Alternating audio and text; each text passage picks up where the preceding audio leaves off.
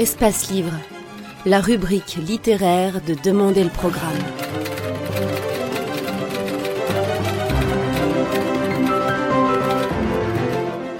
Espace Livre, les rencontres d'Edmond Morel.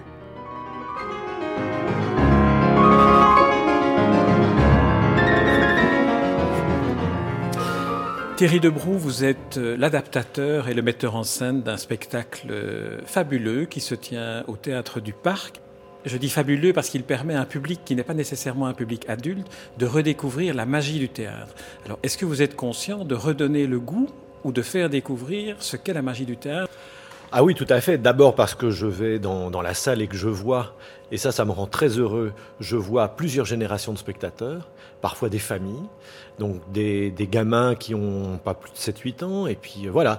Donc ça, ça me rend très très heureux. Je me souviens avoir joué Les Trois Mousquetaires sous chapiteau, et j'avais eu cette même sensation, ce même plaisir. Voir les, toutes les générations sortir d'un spectacle avec les, les, des étoiles dans les yeux, c'est pour un metteur en scène, un adaptateur ou pour les, pour les comédiens, c'est vraiment merveilleux. Et d'autre part, comme je vais dans les écoles faire des animations, donc les écoles qui vont venir voir le spectacle, là, je, découvre en fait que pas mal d'élèves n'ont jamais mis les pieds dans un théâtre. Donc pour eux, c'est l'occasion d'abord de découvrir le parc, qui est quand même un des plus beaux au niveau de l'architecture. C'est le théâtre classique du 18e par excellence.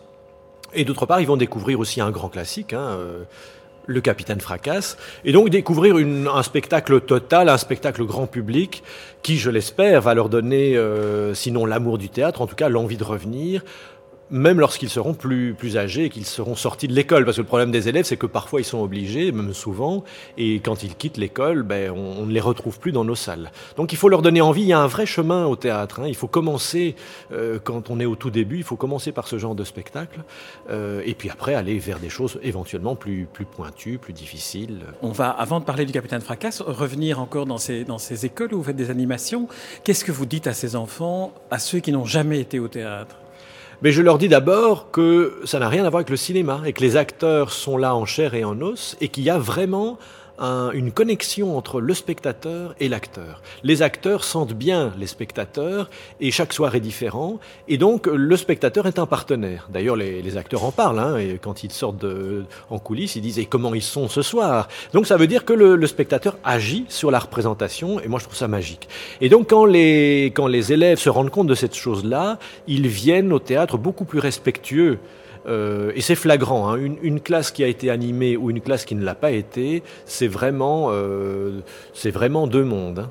Le, capitaine Fracasse présente aussi la particularité de mettre en, scène un théâtre. Et donc, ça permet d'avoir une sorte de, mise en abîme. Ça, ça se trouve dans le roman de Théophile Gautier au départ.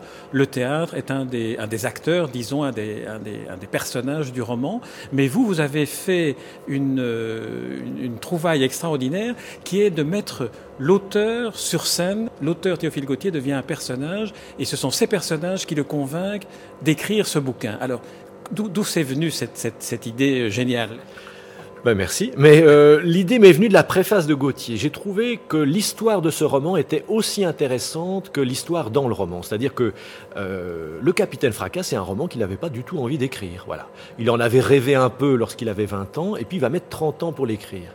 Il avait écrit une première scène qu'il avait abandonnée au fond d'un tiroir avec deux personnages. Et donc c'est comme s'il avait abandonné ces personnages dans son tiroir.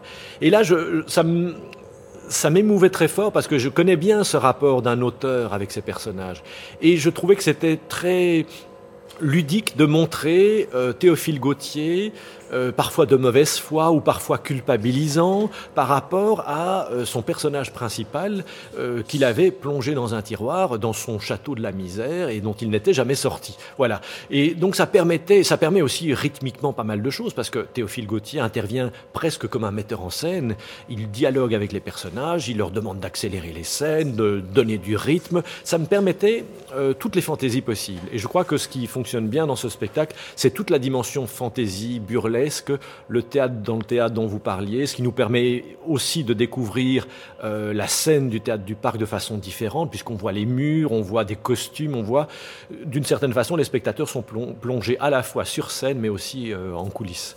Oui, on voit par exemple, il y a une, des, séquences qui m'a frappé, c'est Théophile Gautier qui dit à un comédien, écoute, euh, je vais jouer ce rôle-là parce que dans le fond, on n'a pas le temps et on voit ce qu'est pour un comédien le fait de passer d'un rôle à l'autre parce qu'il se déshabille sur scène comme s'il était en coulisses. Oui, ça c'est toujours assez ludique de montrer l'envers du décor et de voir qu'effectivement un acteur est capable en une fraction de seconde de se métamorphoser. Et là, euh, l'exemple dont vous citez, c'est Théophile Gautier qui est joué par euh, Gérald Vautia, qui n'est pas un maigre jeune homme, bien au contraire, et qui se transforme presque à vue en marquise. Alors le costume là de, Thierry Bosquet est assez inouï, et tous les soirs ça provoque évidemment l'hilarité dans, dans le public. Donc c'est vrai que c'est assez rare que les spectateurs puissent voir à vue une transformation de personnage. En plus là, on, suit une troupe de théâtre, donc on les voit aussi dans des moments où ils jouent sur les tréteaux. Et là, on a, on a la possibilité, euh, par le roman de Théophile Gautier, d'aborder la comédia dell'arte. Et donc les personnages jouent à un moment euh, masqué. C'est aussi pour le public euh, parfois une découverte. Hein, il y a finalement assez peu de, spectacles de, de comédia dell'arte chez nous. Et donc, c'est une manière de découvrir aussi une forme de théâtre particulière. Thierry Debroux, vous êtes adaptateur. On va encore explorer un peu cette, face, cette facette-là de, votre travail. Vous vous trouvez devant le roman de Théophile Gautier, 5 ou 600 pages. Quelle est votre, la, la façon dont vous travaillez concrètement? Comment vous avez procédé pour transformer ce roman de 500 pages en un spectacle de 1 heure et demie? Bon, D'abord, il y avait euh, la trouvaille effectivement que Théophile Gautier est présent sur scène. Ça, ça m'a pas mal aidé, notamment parce que j'avais euh, la possibilité de... Je savais que j'aurais 14 acteurs à diriger, ce qui est déjà énorme, 14 acteurs, mais dans le roman, il y a euh, je ne sais combien de personnages, donc il fallait trouver quelque chose, une astuce. Donc ça, ça m'a beaucoup aidé. Et d'autre part, euh, je me suis aperçu que c'était vraiment un roman initiatique. Et donc, je me suis axé sur le roman initiatique, c'est-à-dire le héros qui est enfermé dans son château, et puis un événement déclencheur va le faire sortir de son château, il va traverser euh, des obstacles, être confronté euh, à son double négatif qui est le duc de Vallombreuse. Et donc, j'ai mis l'accent sur tout ce qui allait nourrir ce voyage initiatique.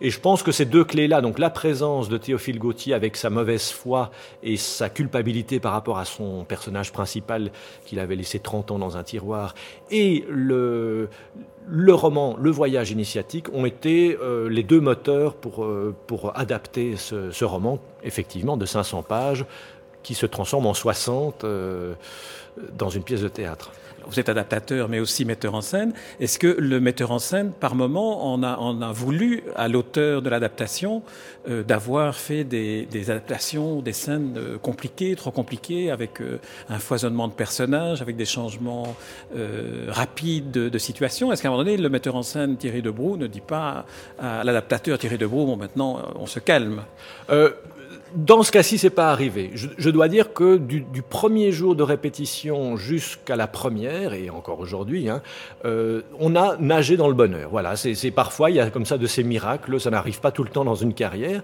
mais là, on a nagé dans, le bonheur. Euh, tout, tout allait dans le bon sens. Les costumes, le décor, les, les, comédiens ont beaucoup apporté aussi au spectacle parce que euh, même si je suis par moments très très directif, je sais ce que je veux.